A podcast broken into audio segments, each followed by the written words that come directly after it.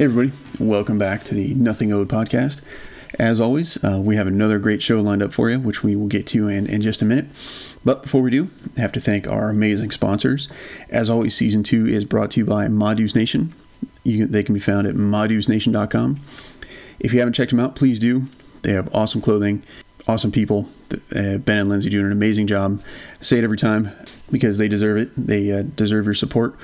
Make great stuff. They donate a lot of their their proceeds to charities, both uh, local and veteran charities, and they're really doing their best to help out the uh, the community and help out uh, other veterans that are kind of on the same path. So please check them out, uh, give them your support. Uh, they were generous enough to to sponsor the show for this season, and also they were extremely generous and offered a coupon code for our listeners, and that uh, code is nothing owed.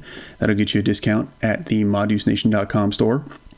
So please, uh, please check them out. Go give them your support. Buy some gifts. I know uh, Father's Day is past, but uh, I'm sure your dad won't mind if he gets a, a belated Father's Day gift or the other uh, special people in your life.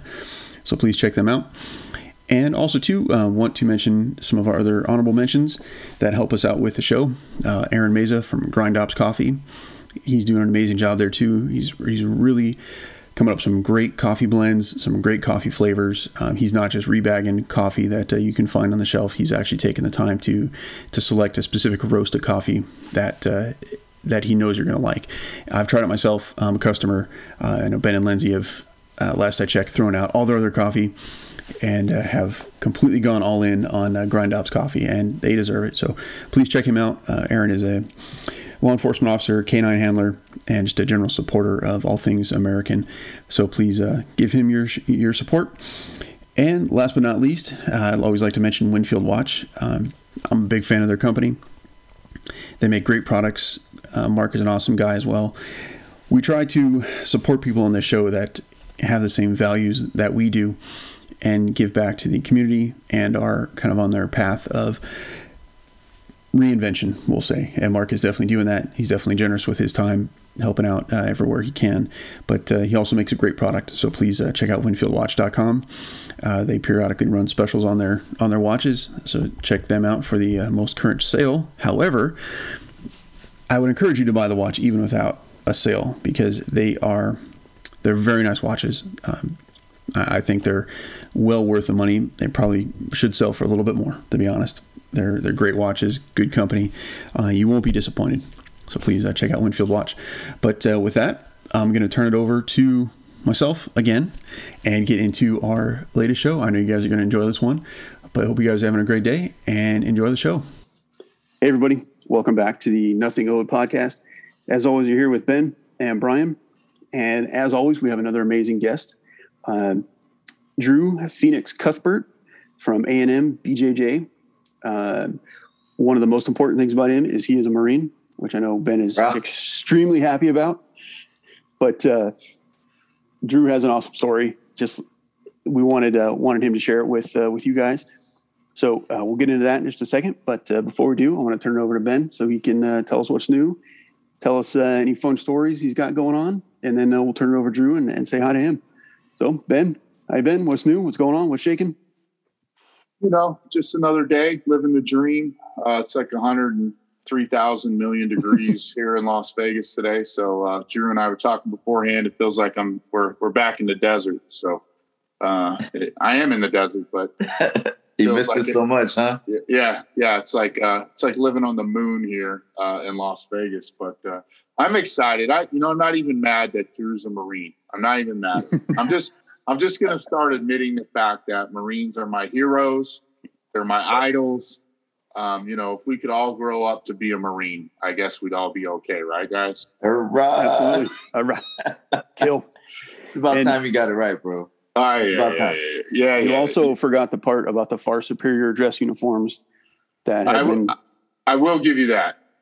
No question asked. The Marine dress uniforms are are by far uh, the best uniforms out there, no question. That, hey, but you know something? I will admit though, our PT uniforms suck. yeah, yeah. Suppose, supposedly the Corps is getting new ones. I, I read they were uh, they're doing some kind of field test on some fancy like army type PT uniforms. Have you seen that? no, I haven't seen it. Fancy like name brand with like Under Armour stuff. Yeah, it's, That's it's high speed in the army. You know, wow. you guys get all the Navy leftovers. Although I will admit, the Navy, uh, the officer white dress uniform is pretty classy too. That's a sharp looking, like the Top Gun graduation. Our dress blues with the white pants, bro. Those that fucking white uniform can't can't hold a candle. No, that. no, no, no, no question, no question. I'm not even Yeah. arguing with a, a Marine with the high and tight that's in shape. You know, is uh, yeah, it's uh, now we're getting a little, we're getting a Yeah. little fruity here, but you know, But, but that's still a beautiful man. You know what I mean? Oh no, I got you. In fact, in fact, for the listeners, we, we don't post the video, but uh, but we we do video on these Zoom calls while COVID's going, or not COVID, but you know, in this time and era, so we can reach out to Drew. He's down in Florida. First thing I said when the video came on, you guys won't be able to see it unless you go to his Instagram. I said, "What a beautiful man beard." Drew, Drew has a beard that every man on this planet uh, envies, including myself. So now we're done with all the fruity talk. Let's get on with the serious stuff. Uh, you know. Yeah. Anyway, like, like I tell you, she go she- she follow care Drew. Yeah. And he's wearing an aggressive cuddler T-shirt for all you ladies out there. So Oh yeah. Well, DD two FYI. fourteen. He's Don't let my lady hear that shit. She's Puerto Rican, bro. You're gonna get me cut. Sorry. Stabbed. I meant I meant he's not wearing that shirt, and his beard is terrible. So all you ladies out there that can't see the video, Yeah. Drew is out of shape, not very good looking. Don't even bother. Don't even mess with it. Yeah. We just, we just got Drew killed. I know, man. Hey, so now that we've totally derailed the show, man, we can turn it over It's to all you. right. I got ADD like a motherfucker. Let's go. Well, in that case, now it's your turn, Drew. Why don't you tell us about yourself? Uh, tell us where you came from, your background, because you have an awesome story. So I know our listeners like to hear it. So please introduce yourself, tell the audience how you're doing, where you where you came from, all that good stuff. All right. So my name is Drew. I was born in Miami. Uh, I went to Marine Corps when I was 17. I actually turned 18 in boot camp. I, yeah. Um, I grew up. I grew up until like eight or nine, and that's like when my father was like le- like leaving the house a lot, going and coming, and then at 14 is when he left. So I feel like at that point, that's like when I started trying to figure out how to be a man. Mhm. And at 17, that's when I was like, I seen a Marine in uniform. And it was so funny because me and my best friend, we go into the Marine Corps yeah, recruiter's office.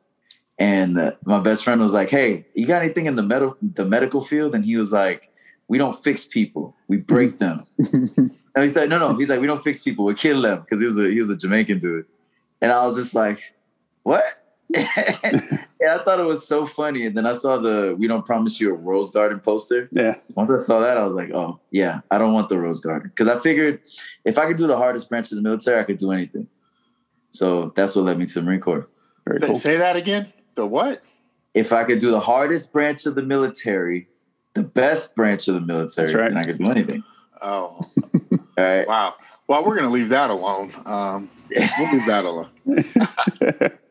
Right. So then I go to I go to Iraq when I was 19. And And what year was this? Was huh? What year was this? 0506. Okay. Oh wow. Okay. Yeah.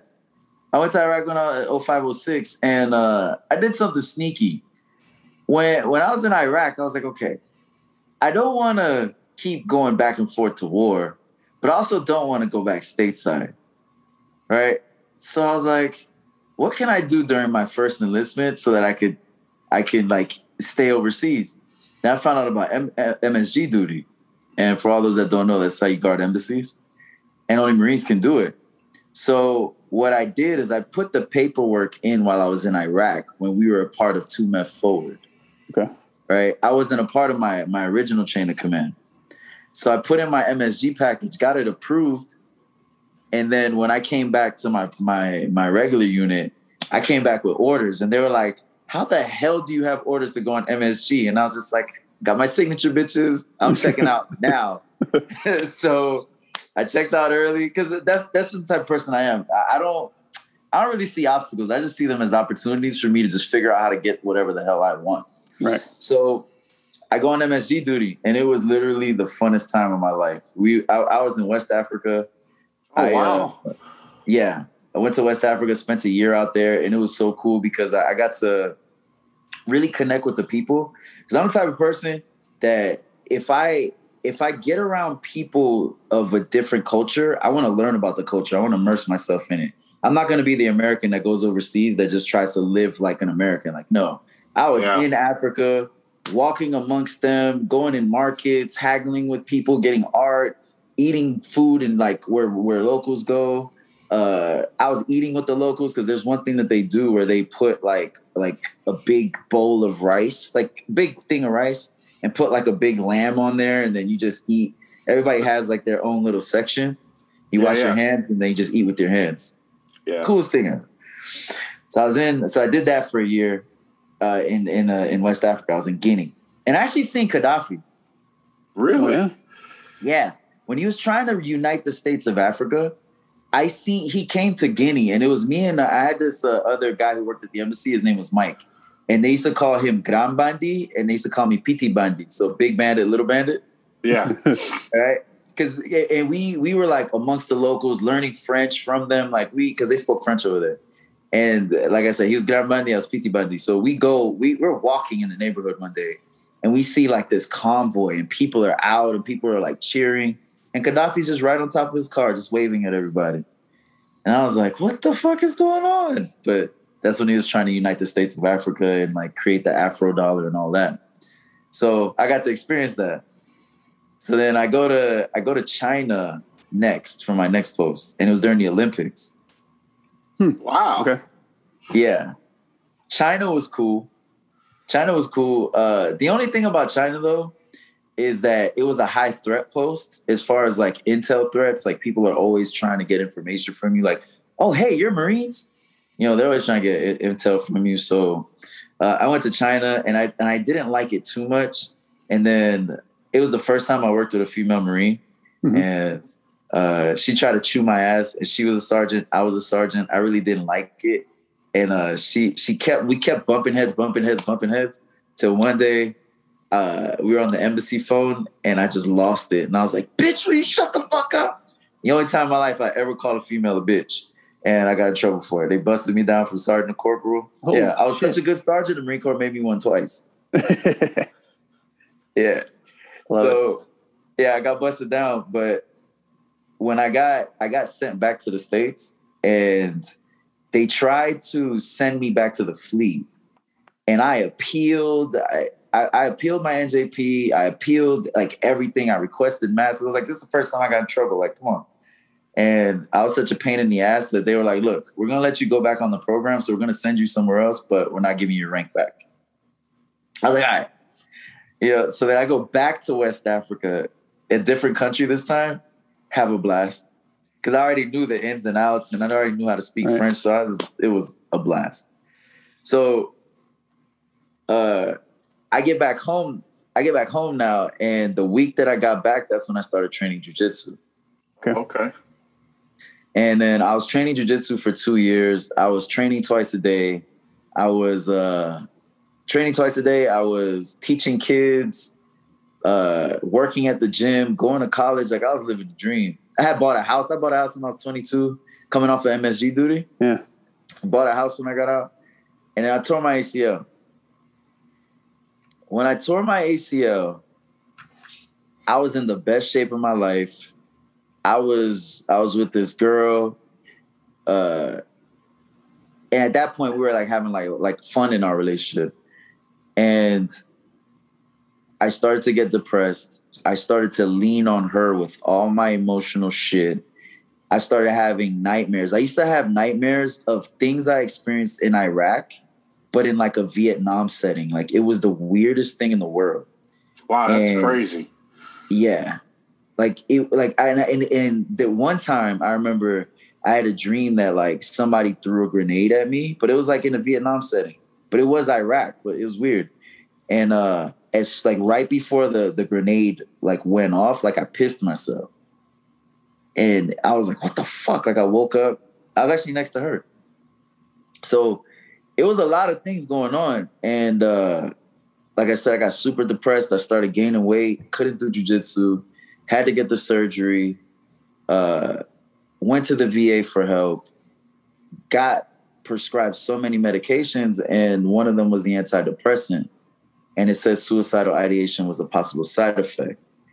And just like one day I like looked at that label and it just kept like jumping out at me. And I was like, yo, like there has to be a way for me to turn this around for me to fix myself so I can inspire others to do the same. And how long were how long were you taking those medications? I don't I don't remember. Okay. I don't remember, but I know, I know they made me feel like shit. Like and I didn't like it, and I was drinking on top of it. I was drinking myself stupid. Okay. Yeah, yeah we, we, were talking about this beforehand. I cannot believe I didn't know this that every every uh, antidepressant has that that black label warning of of possible suicidal tendencies, and that's that's insane to me that we're handing veterans anybody for that matter doesn't has to be a veteran anybody for that matter we're handing them antidepressants to fix their depression but it may cause you to commit suicide i mean you wonder why we have you know 22 a day veterans committing suicide you know? Um, yeah. it's insane. That's insane to me when you told me that like mm-hmm. did, yeah did and, it is insane and i don't understand how people can't put two and two together. It's just like a lot of people quote the 22 a day and a lot of people that's way smarter than me like know the statistic. And also like when it comes to the va right what we have to understand is the military uh, they created a system that we all could be dependent on, right? We didn't have to worry about money. We didn't have to worry about housing. We didn't have to worry about what to do. There's nothing that we had to worry about. It was just show up, complete the mission. That's it. You had your you, what you had to do for the day. If you're overseas, you had your mission for the day. But it was always so regimented. You have to worry about anything. You you became dependent on this system. You know, right? that's that's one of the things I say I miss about the army is, is you know when people when you're having a crappy day at whatever job you do, I look at people and I go, you know, when you're in the army, they told you where to be, what to wear, when to eat, when to go home, what to say, where to walk, how to walk. You know, there was really they take all of that decision process away from you. Like the only thing, I mean, you, there's other stresses and there's severe stress involved, but the one thing I actually miss that, like the fact that I don't have to worry about all that crap. I don't have to pay my rent. I don't have to pay my utilities. I don't have uh, medical insurance and co-pays, and you know all that stuff is taken away from you. Now you got to worry about maybe getting a grenade thrown at you, but you know that's enough. At least you're with your buddies, you know. What I mean?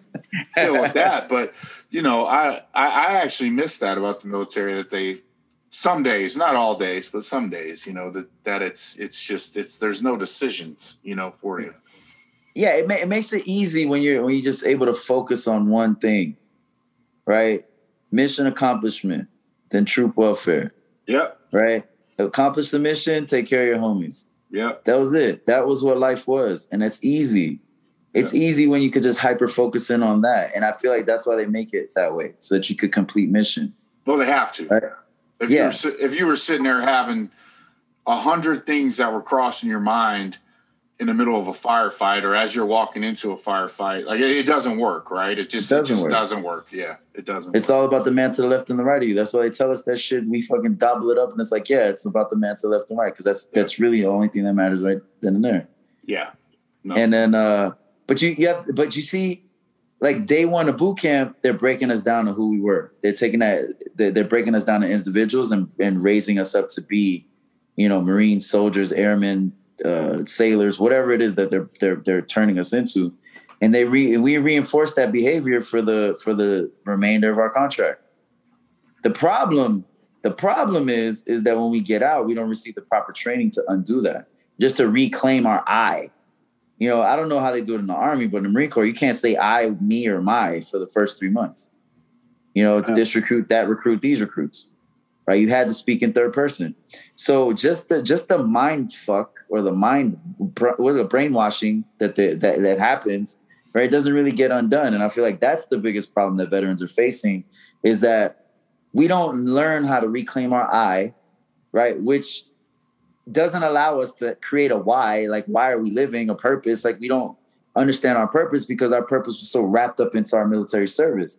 Then we're so dependent on the DoD system that when we get transferred into the VA system, we start looking for that. Like we start looking to depend on them like that, and they're not a system that is equipped for all of us.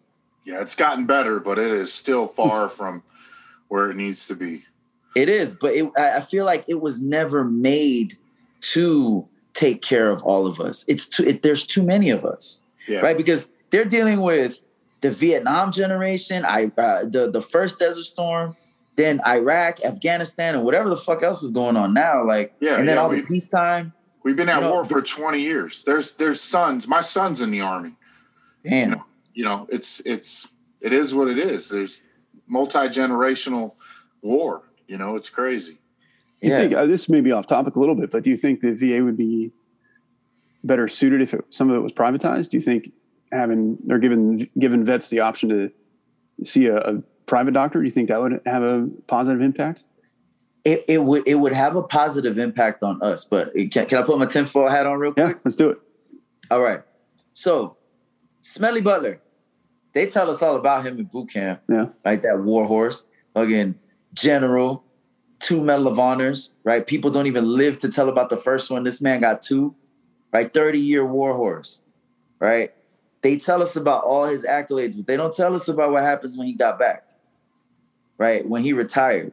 When he retired, there were 100,000 angry veterans, right? Because the VA, there was nobody taking care of those veterans. This is post World War One. Mm-hmm. And the five richest businessmen in the in the country at the time, they were trying to get Woodrow Wilson to go to war, right? Because they profited off the war. And he was like, no. So they went to Smedley Butler and they were like, hey, you, you, your war is your game. It's like, look, we want you to, to run a coup d'etat, overthrow the White House. We'll put you in charge and then we'll just keep going to war and we're all to make money. And Smedley Butler was like, go fuck yourself. Then he realized that his service, like everything that he did was in, it was for war profiteering. So he wrote the book, War is a Racket. And one of the quotes that, that I like quoting is like, he said, War is a racket. It is and it always has been. It is possibly the oldest, surely the most vicious, and easily the most profitable. It is the only racket in which profits are working in dollars and losses in lives. So, like I said, with the tinfoil hat on, I don't think that the VA is made to fix us. It's just made to put a band aid because if there were people that were gonna do a coup d'etat, who would it be? The ones that know the weapon system, the ones that have prior war experience, the ones that know how uh, tactics. Like we, we, if we all came together and we were all like not broken and we wanted to do something crazy like that, we could. Oh yeah, I've been saying that. So let's talk. Let's put the tinfoil hat on. So my answer would be almost the exact same thing. I think that pro- taking taking the VA and the benefits for veterans and privatizing some of it in the private sector, giving veterans options. I think what you said, Drew, is absolutely right. That, in theory, on paper, would benefit veterans.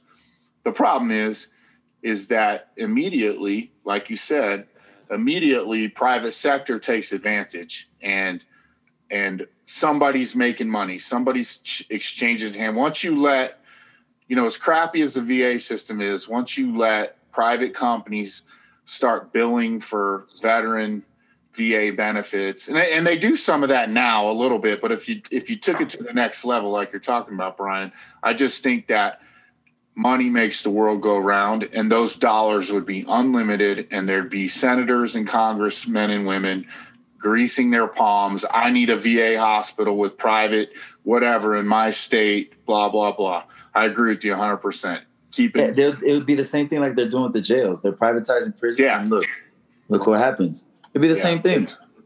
And then when you, you start, you, you start giving now? private companies taxpayer dollars, it's just it's just abuse. It's abuse. It's why the Army and the Marine Corps pay seventy five dollars for a hammer. It's the same thing, you, yeah. know, But it's uh, you know, in, in another tinfoil hat. I mean, take a look at you know the year we've had or the past year, you know, 2020, regardless of how you feel politically, I've I've sat around with some of my buddies and said, you know what the the guys like us three and friends of ours have sat through this whole thing, right? I, I haven't mm-hmm. really heard a lot of the us really speak out. I mean, let's take some of the most famous guys that we know, right? Like Jocko. Everybody knows who Jocko is. Jocko, throughout the entire year, didn't take really a political stance on anything. Those types of guys, you know, break in case of war. You know, 20 of us could have went and handled riots in Detroit. You want 20 mm-hmm. of us goons pulling up in yeah. body armor and mask? We just shut that down in a heartbeat. Antifa or whoever it is, right? And then we would have disappeared and nobody would have known what happened. Like that like, shit that happened at the Capitol, we would have shut that shit down yeah, real fast. If you, if you really had if you really had goons handling that stuff, right? I, I just don't think people understand it and want the jockos of the world. You know, I'm I'm not a jocko, not a Navy SEAL. Yeah, but, I get but but I was tactically trained. I'm I'm very proficient in firearms, and I went to to demo school. I can blow shit up. Like yeah, you know, like it's they don't want they don't want. You know, there is something about keeping that separate and not fixing those problems because if we have to call on everybody to go back to well, you know, I don't know. We'll be here all night talking about no, I, I get it. Stuff. Something else just popped up. I'm gonna say it real quick. Yeah, let's hear it. Something just popped up for me too. Another part of that too is that if you think about the military dynamic, right? It didn't matter if we were black, white, Asian, Hispanic, nothing. The military is a place that racism just can't live in right. the, in my experience, right? Uh, you had dark green Marines and you had light green Marines. Like we we all functioned like that. I remember being the, the country boys from Texas that never even seen a black person and then end up their best friends. So in that aspect, right, I feel like the powers that be are always trying to get us to fight over bullshit, right? Yeah. So that we can't pay attention to what's going on at the top. Exactly. Right. So they want they want us to fight about racism. They want us to fight about whatever. But uh, there's there's a there's a Black Panther that was actually assassinated. His name was Fred Hampton. I don't know if you've seen the movie Judas and the Black Messiah, but uh, no, I have. Yeah. Okay, so Fred Hampton, he was trying to bring all the poor people together, all the the the the, the poor people together, black, white, Indian, doesn't matter, because he said it. He's like, it's not about race, it's about class. He's like, you have those in the upper class that are oppressing those in the lower class, and they make us fight over racism. So you have this group of people like us who it, that it didn't really exist because we were focused on mission accomplishment and taking care of our home. Now, now I will say that, like in every um, occupation, in every walk of life, there's some idiots, there's some bigots, some dumbasses in the military. Of but, course. But like to your point, it, it, was impossible for them to thrive. Boom. You, you either changed your train of thought, you changed yourself because it's something you can change. Nobody's yeah. born that way. It, you're taught that. You're taught for racist. Sure. Like I don't think anybody's born a racist. Their parents teach it to them. Yeah, you're a direct reflection of your leadership. Yep. That, and so you either changed your your step or you got washed out. I mean, and and to me, I you know I'm white. You're obviously a man of color. The like for me, I laugh at some of this stuff because I sat in a foxhole. Some of my closest friends, you know, were guys of color, Hispanics. I have an adopted brother and sister, two brothers and a sister that are black, half black.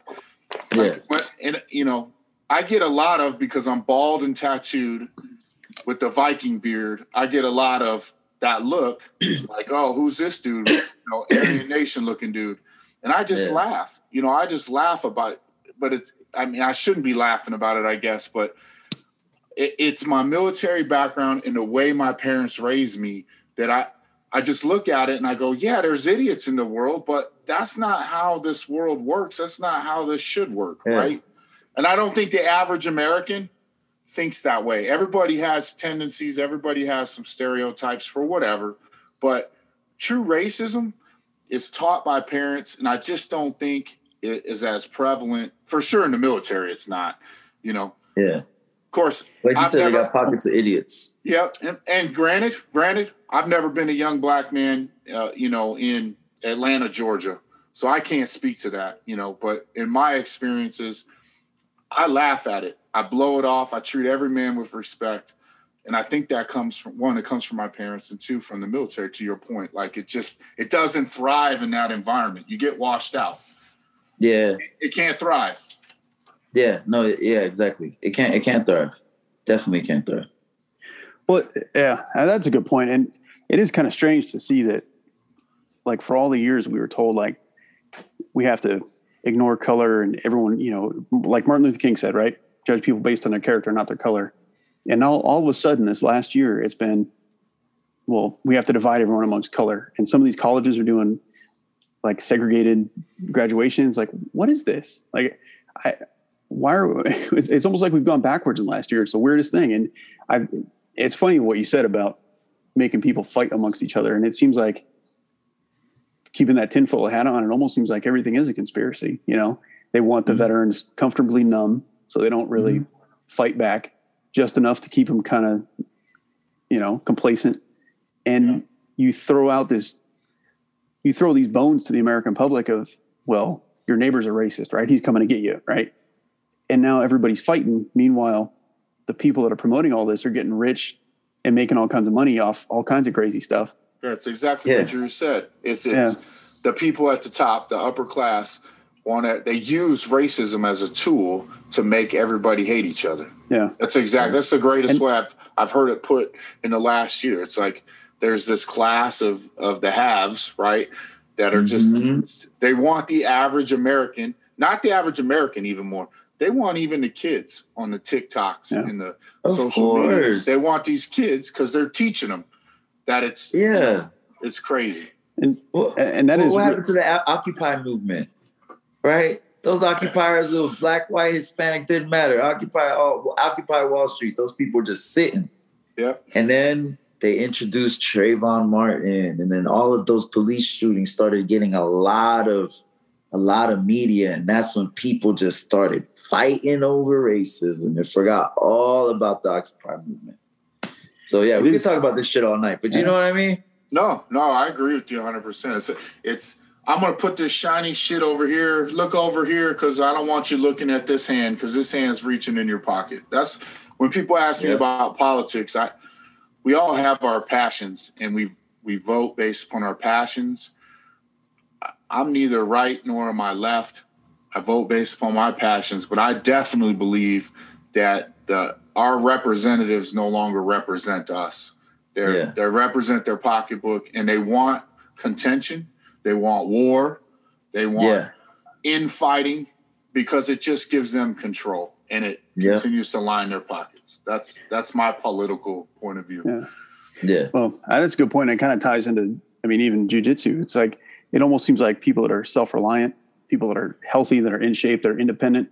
It almost seems like that's looked down upon you know, and toxic masculinity. Yeah, exactly. If like you, I mean, I don't have any tattoos, but like you guys, tattoos, you know, you know, you know how to defend yourselves. It's like all of a sudden that's bad. It's like, wait a minute, you can protect yourself, you can provide for your family, you don't hate the people around you.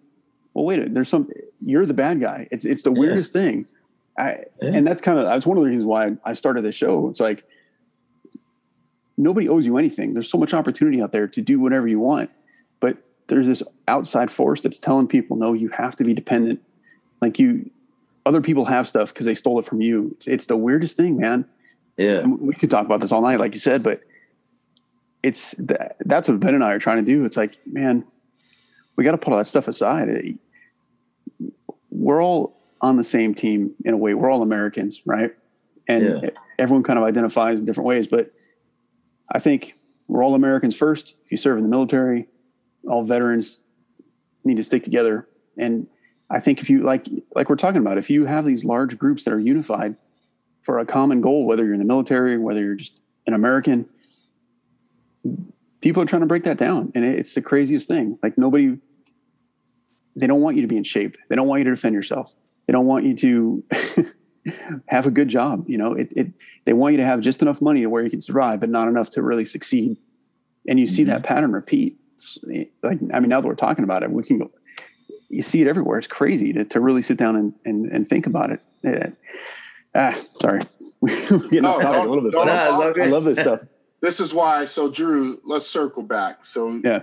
you come back from your injury. You're you're taking you're you're prescribed these medications, and you looked yourself in the mirror and you said, "Hey, I, got to do something different. This has got to be fixed." So, you started. Is that when you started your gym, or No, no, no. take us through that? okay, so I'm a blue. So I came back. I was a blue belt, and after after after I started training again, that's when I got my purple belt.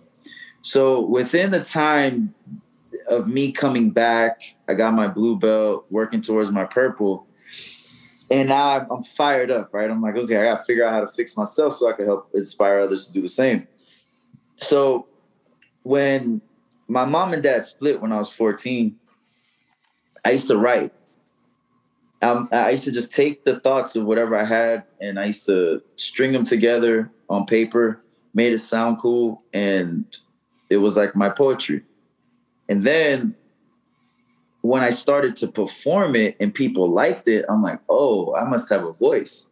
So let me put a message behind this. So during that time, I was like, you know what? Let me let me uh, start performing. And I wrote a piece called Post Traumatic Growth. Now, during at this time that I wrote it, I was so angry that more guys have died because more guys have died from suicide than they have from the war itself. I was pissed. So I wrote this piece called Post Traumatic Growth. And my boy Elliot Host, he's a YouTuber. He posted it on his channel. It was a crazy video. I'm ripping off my uniform. That's like when I was with the Iraq veterans versus the, the war. Like it was like it was craziness.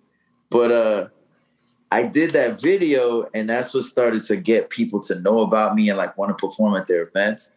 And man, I, I remember I performed this one event that had a whole bunch of like bikers that were like Vietnam vets. And I thought they were gonna be pissed that I was talking about this. And like most of the room were in tears after I was done. Like it was that powerful.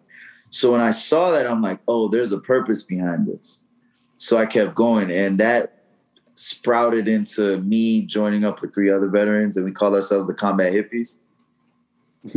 and we created a theatrical performance, like a like a show that we toured around South Florida for like three years. And uh, you know, our message was to share our stories, but to inspire post traumatic growth. Because I, I like that term. I like that term. Yeah. Yeah, yeah. That's, I heard Tony Robbins say it like back in like 2012. And I'm like, yes. oh, don't I say like that. that. I'm just gonna say I heard Drew say it. Drew Hey, there you go. Post it. Yeah. Yeah. So post traumatic growth is like, uh, I, I I latched onto that. And I'm like, yes, like there has to be a way for like what I said. Like there has to be a way for us to fix ourselves and inspire others to do the same. So that lasted for three years, and then uh, during that process, I went from purple to brown, and I shifted. Oh, and then what did I do? I started I started mentoring kids. Started mentoring kids. So it was like I wanted to serve both veterans and kids because I found a lot of purpose and service to others. I mean, that's what it's all about, right? Like you, you Yeah. I started that path when I was 17, service to others. So it just it just fell like right along with my purpose. And I remember how I started working with with youth was one of my friends invited me to some some event that she had, and there was a kid there in uh, one of the worst neighborhoods in Broward County, um, in Fort Lauderdale, and uh, there was this kid who had who had a a scar that was like this big. Uh, it was like six inches, right? And it was stitched up. And I'm like, how the hell did you get that? And he's like, oh, I got stabbed. Jeez. And he started, yeah, and he started, but he was cool. He's like, yeah, I just got stabbed by this dude, and and the kid was so intelligent. Like we're talking about books we've read, and he's he's showing me beats that he's made, and I was like, damn, like this kid is is is super intelligent. And then he started describing to me like where he lived, and it sounded like a war zone. in And I was America. like, yo, where he lives, yeah, where he lives sounds like Iraq. So that's what made me understand that, oh, these kids experience PTSD the same way that I do. So if I could figure out a way to get post traumatic growth then they can too. So, which is what made me want to work with youth. And I worked with youth for like two years and it was great. And then I got my black belt. And when I got my black belt, it was funny because the school that I was at, they closed down on a Wednesday because of COVID. Mm-hmm. And then I got my black belt that same night and I started my school that Monday. Wow. Yeah, it it was like it called God, the universe, whatever. Like it was like threw me on the right path. That's awesome. Yeah, and I've been there. I've been doing this since September, and it's been absolutely amazing. Because I remember, like we we we joke a lot, but we train hard. Mm-hmm. And I have so many like black belt homies, like Jujitsu. He's a he's a guy on YouTube that has like so many followers. Like people love him. He came to my gym. You know, I have like my coach Will Abreu. You know what I mean? Like there's there's so many there's so many homies that I got coming through. So it's like these guys get like a free seminar, like at least like once a month. Right. And we have so much fun. And and I remember looking at my brother. My brother's a Marine too. And I'm like, damn, like this is such a cool gym. And he's like, Drew, you created the gym that you always wanted.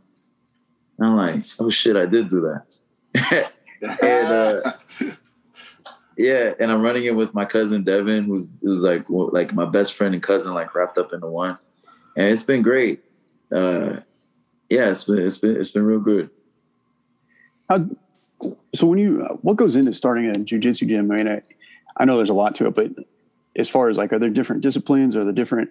Um, I mean, I know there's more than it's not just jujitsu. There's different. Um, and I'm I'm lost for words here, but you know what I'm trying to say. Like, how'd you decide on what what techniques to use? I mean, I'm curious because I don't know anything about jujitsu, so that's why I'm, I'm asking from oh. total ignorance here. I mean, jujitsu is so vast. Yeah, there's so many things to do with jujitsu itself, right? Because you have being on the top, and being on the top, you have so many different things you could do. Because jujitsu is mainly just ground fighting. Okay. Right. So everything you see they do on the ground on you in UFC. So it's it's really how to control a person, how to submit them using various techniques. Right. You could submit them in the upper body, you could submit lower body, and there was a big uh, knowledge, technical discrepancy, like with, with uh, in the jujitsu community when it came to leg locks. A lot of people frowned upon it, like the old school Brazilians didn't like it, and a lot of people didn't know how to do it. Okay. And when I was a brown belt, I I did a match against one of my he's like my jujitsu bestie now, uh, against my boy Tony, and he was a leg locker. And he didn't he didn't leg lock me. He almost did, but after our match, I was like, "Yo, show me this." So I started taking private lessons against uh, with the dude I, I competed against, yeah. and I learned leg locks from him. And then I just so I, and I became proficient at them. So, um, hello. We got you. Yeah, yeah, yeah. yeah. I became I became you know I, I became proficient at them. So one thing that my students know how to do is leg locks, and that kind of puts them ahead of the game because a lot of people don't know how to do it. Okay. Right, and they know how to defend it. A lot of people don't know how to defend leg locks; they're scared of it. So that's just one aspect. Like that's what I specialize in. Okay. But um, as far as like what I choose to teach, I I I can't give them jujitsu. I can just kind of offer guidance. So I make them drill the basics over and over and over in different ways. And then I'll offer special techniques like here's how you do a heel hook, here's how you do an ankle lock, this is how you add it into what we've been working on that is part of the basics. Okay. And then anytime they go out to a tournament, I'm there screaming my head off, supporting them, laughing with them, joking with them, supporting them. Like that's, you know, that's okay. what I do. So uh, we hear a lot about um, lineage, right? Like you, if you're gonna go try a gym, you should look at the instructor and the lineage. You know, so so who was your guy? You said, uh, what did you say his name was? All right, so here's the thing about about my lineage. Uh, I was promoted by by Kenny grandino and AJ Souza. It was a crow promotion, right? Kenny's lineage goes up to Fadda, which was one of the he was one of the guys, one of the original guys that was around, but he wasn't a Gracie. Okay. And his school was one of the first school to do leg locks, and they didn't really like it. You know, Oh, so they were okay. like the rebels in Brazil doing that stuff.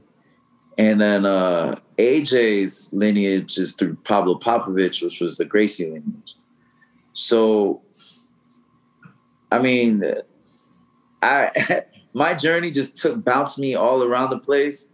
Right, so right. I, I know people say that it's important, but I I'd say what's important is like the jujitsu that your instructor is giving you, right?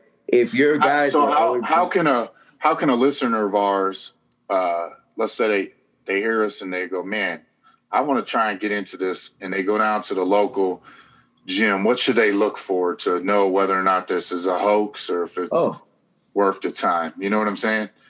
well, I mean, first of all, I mean, we could just read reviews, right? We can read Yeah. reviews to know Yeah. if they're full of shit or not. But also, I think what's more important than the lineage is the environment. Because not everybody's your tribe. Not everybody's gonna fit your vibe, right? A real serious person who's like all about like all about the rules and the traditions and wants to be like like in like a like a martial artist, right? A martial artist like a Japanese kind of martial artist, very traditional. They're not gonna they're not gonna survive a day in my gym because I'm cussing at you and I'm talking shit and I'm I, when I'm rolling, which is sparring for people that don't know, I'm talking shit. You know, my favorite quote that people will quote me on is, "What you gonna do besides piss me off right now?" When they start getting a better position, especially like one of my like bigger purple belts that are like just getting like a better position, strong yeah, bastards, yeah, yeah, yeah. right? And I'm like, "What are you gonna do besides piss me off?" Because I don't use the shit talk because that's my black belt secret. You know what I mean? I have to use that so they don't beat me up too bad. So, so yeah, so I'd say more so go try read the reviews first. Make sure it's legit a legit gym. The reviews will tell you. But once you get there, see if they're your vibe. See if that could be a part of your tribe. Because a lot of people they try to be traditional. I never really fell into that. I didn't like it. Uh, I was never. I'm never. I'm a rebel. You know what I mean. So if you're a rebel, find a rebel gym. If you're a traditionalist, go to the traditionalist. It's great advice. You know of any good uh, gyms in Vegas?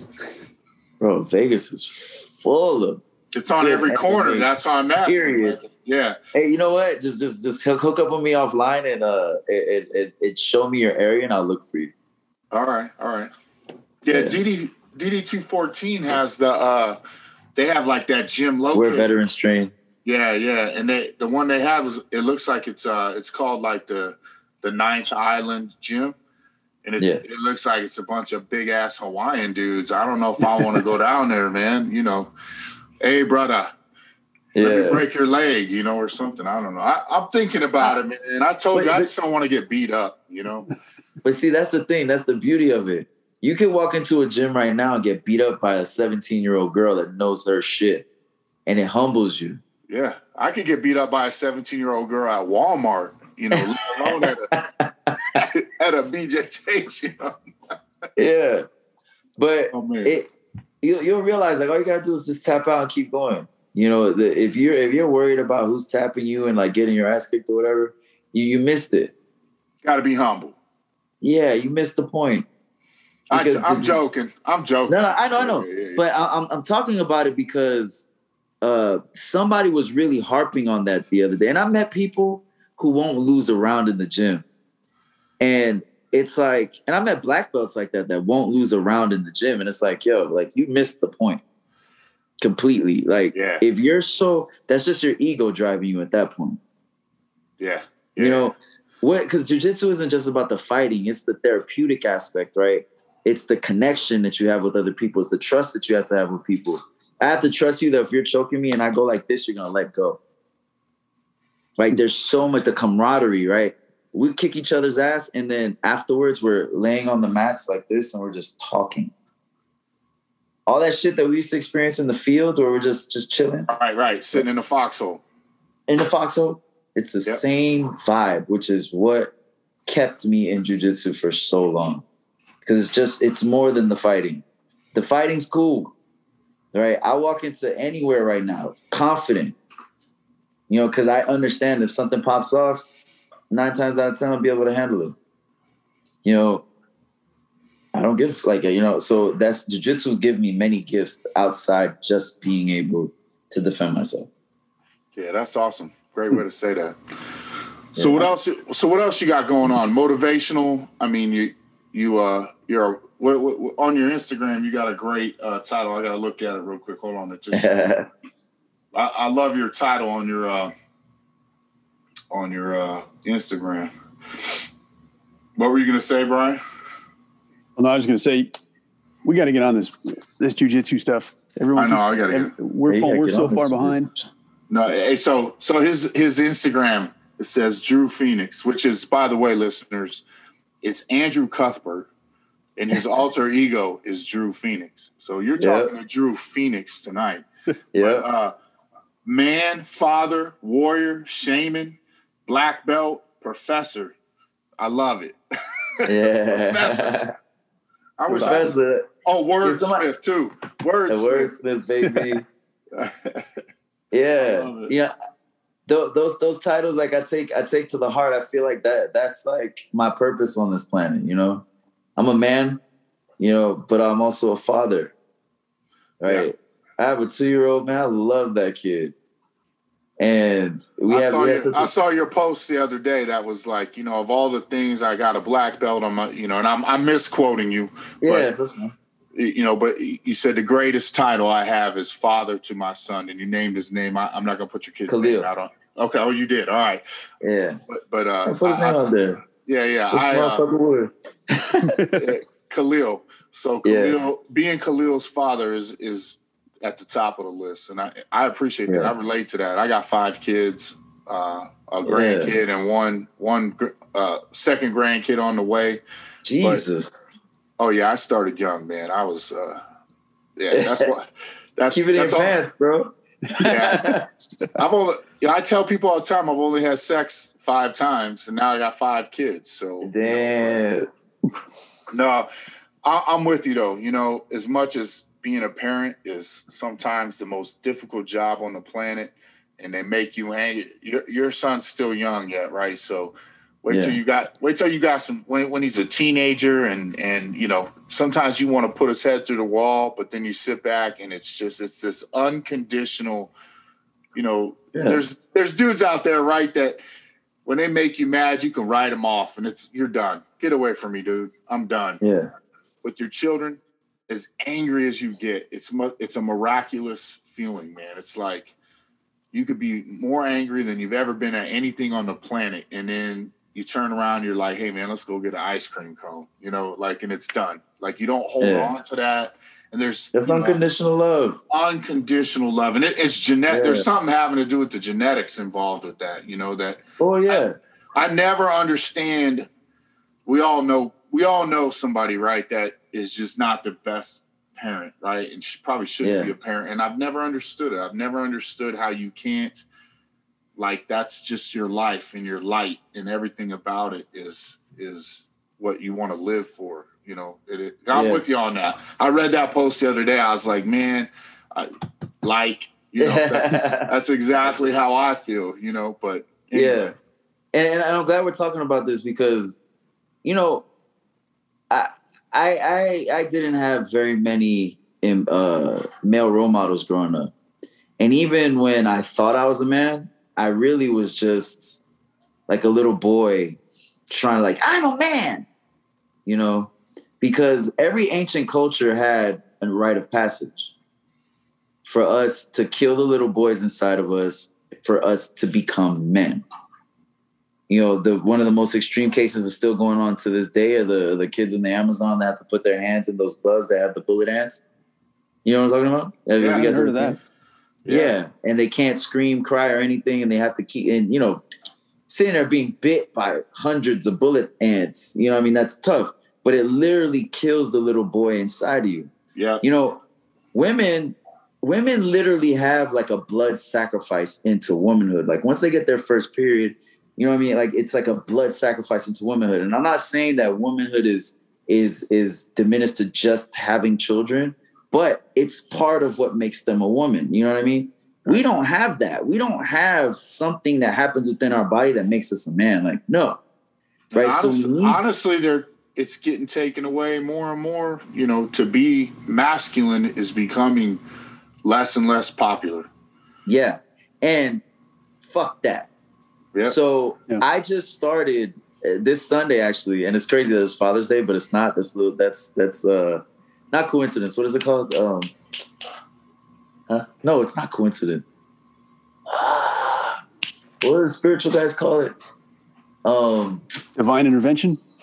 no, that's cool too, but uh, I'm gonna I know- remember later. But whatever. Revelation. Father's Day. No, it's not a revelation. It's uh, I don't. know. I know we're all thinking of the we're all thinking of the word. It's in our brain somewhere. I just can't. It's it's gonna come. It's not coincidence though. Shit. Yeah. No. All right. But uh, I'll remember it later. Yeah. Uh, But uh, yeah. But it's on Father's Day, right? So what I what I'm starting is every Sunday. Any any man in the community is is welcome to my gym for an open mat. That's where we just come together, just do jujitsu, right? Now it's already in my schedule, but anybody from the community could come now.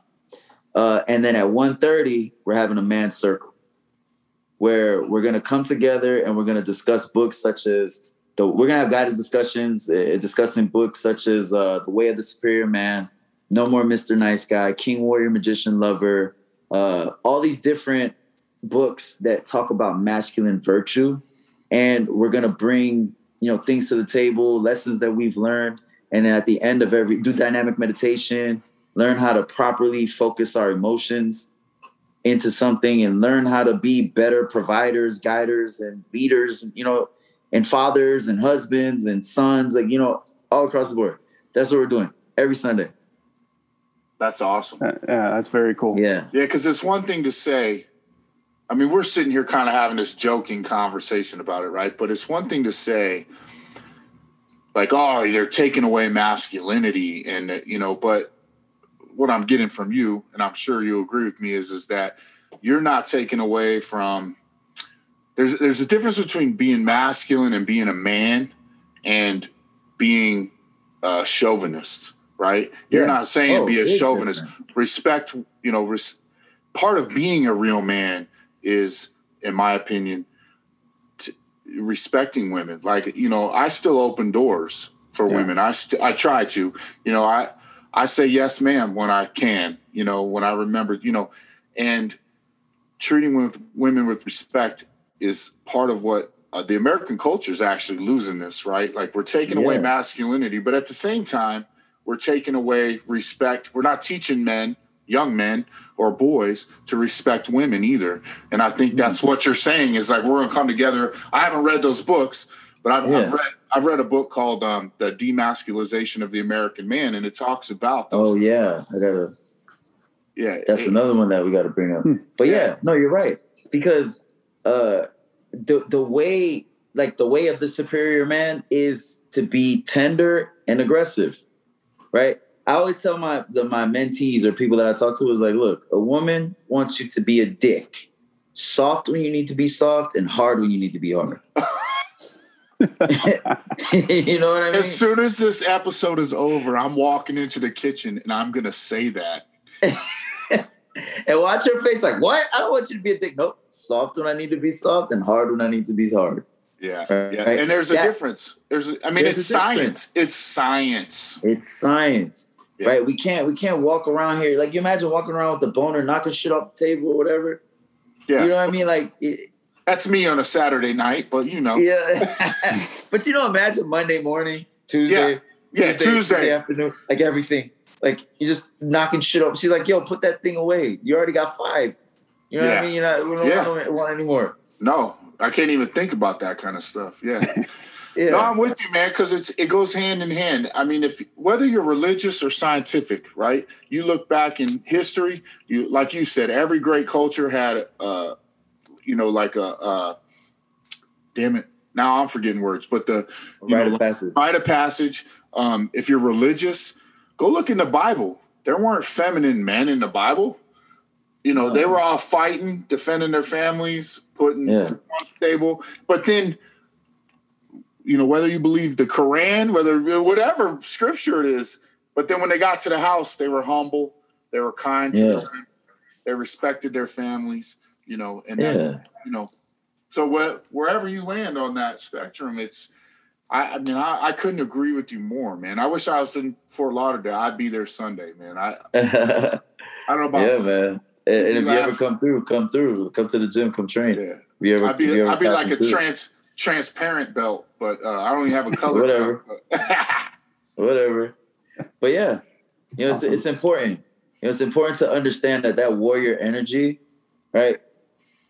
It, she's gonna like it because it's it's she's gonna feel protected around it. But you you imagine a woman looking at you as the protector, right? She feels safe when she's with you, and then now you take that warrior energy and you start swinging your sword at her. yeah, no, no, nope. Never Right. understood it. Me neither.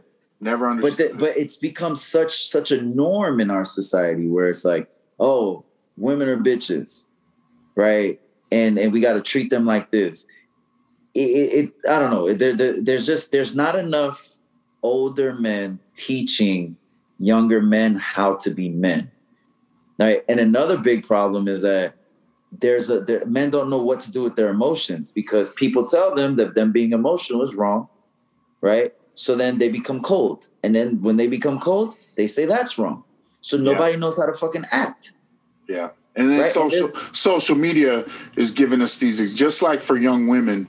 Um, I've always said that it's it's got to be impossible to be a young woman today. With you know, you got to look this way on social media is telling you, you got to look like this person and be this weight and have all these things, right? But just saying, just like us, or just like the young women, young males are looking and you know it's got to be the bling bling, and you got to have you know nobody's on social media going, this is what it's like to be a dad you know, in the suburbs or just, you know, grinding away as an accountant, you know, that's what you're striving to be. Nobody's, you know, nobody sees that. You know, there's no examples of, you know, whatever family to come home to and take care of your family. They- they- It's just not on social media. But my boy, my boy Elliot, right? He has two million, uh, two million subscribers on YouTube, Wow. and now he is all about that.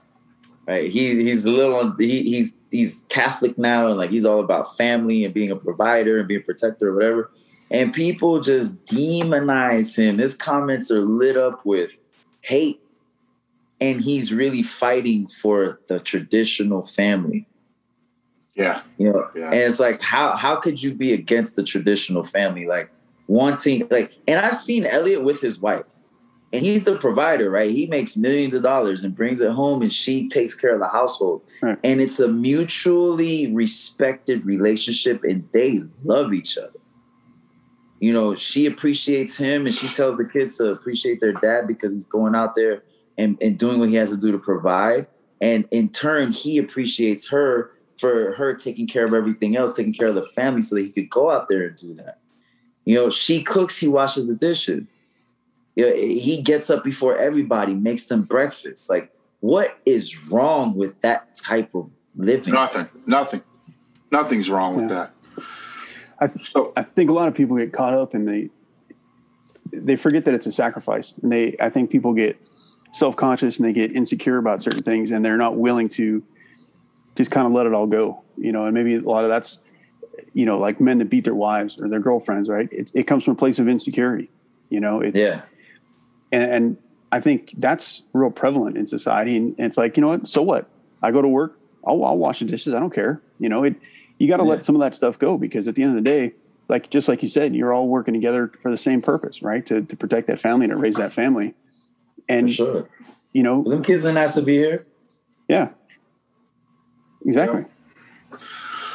So hey man, so we ask every uh we ask every guest that comes on, we ask them uh if you had one piece of advice for for somebody out there, right, that maybe is trying to start a business, trying to make a change in their life, going to go to the gym, whatever it is, um, going from zero to one, right? That first step. If you had one piece of advice, what would that be? make the choice. Right? Whatever it is that you want to do, make the fucking choice and just go after it. One and and and in making that choice to go after what it is that you want. So choose. I want a business. Right? I if you're depressed or whatever, I want to be happy. You know, whatever it is that you want to do, you make the choice and then understand along that journey that you have to put in the work, read the books, go get therapy, do what you have to do to make your mind stronger than your emotions. That's awesome. Because once your once your logic can override your feelings, then you will be a powerful man. Because you're not disregarding your feelings, but you're putting them in their proper place. And you're able to focus on your mission. Don't forget what they taught us in the military. Mission accomplishment, then troop welfare.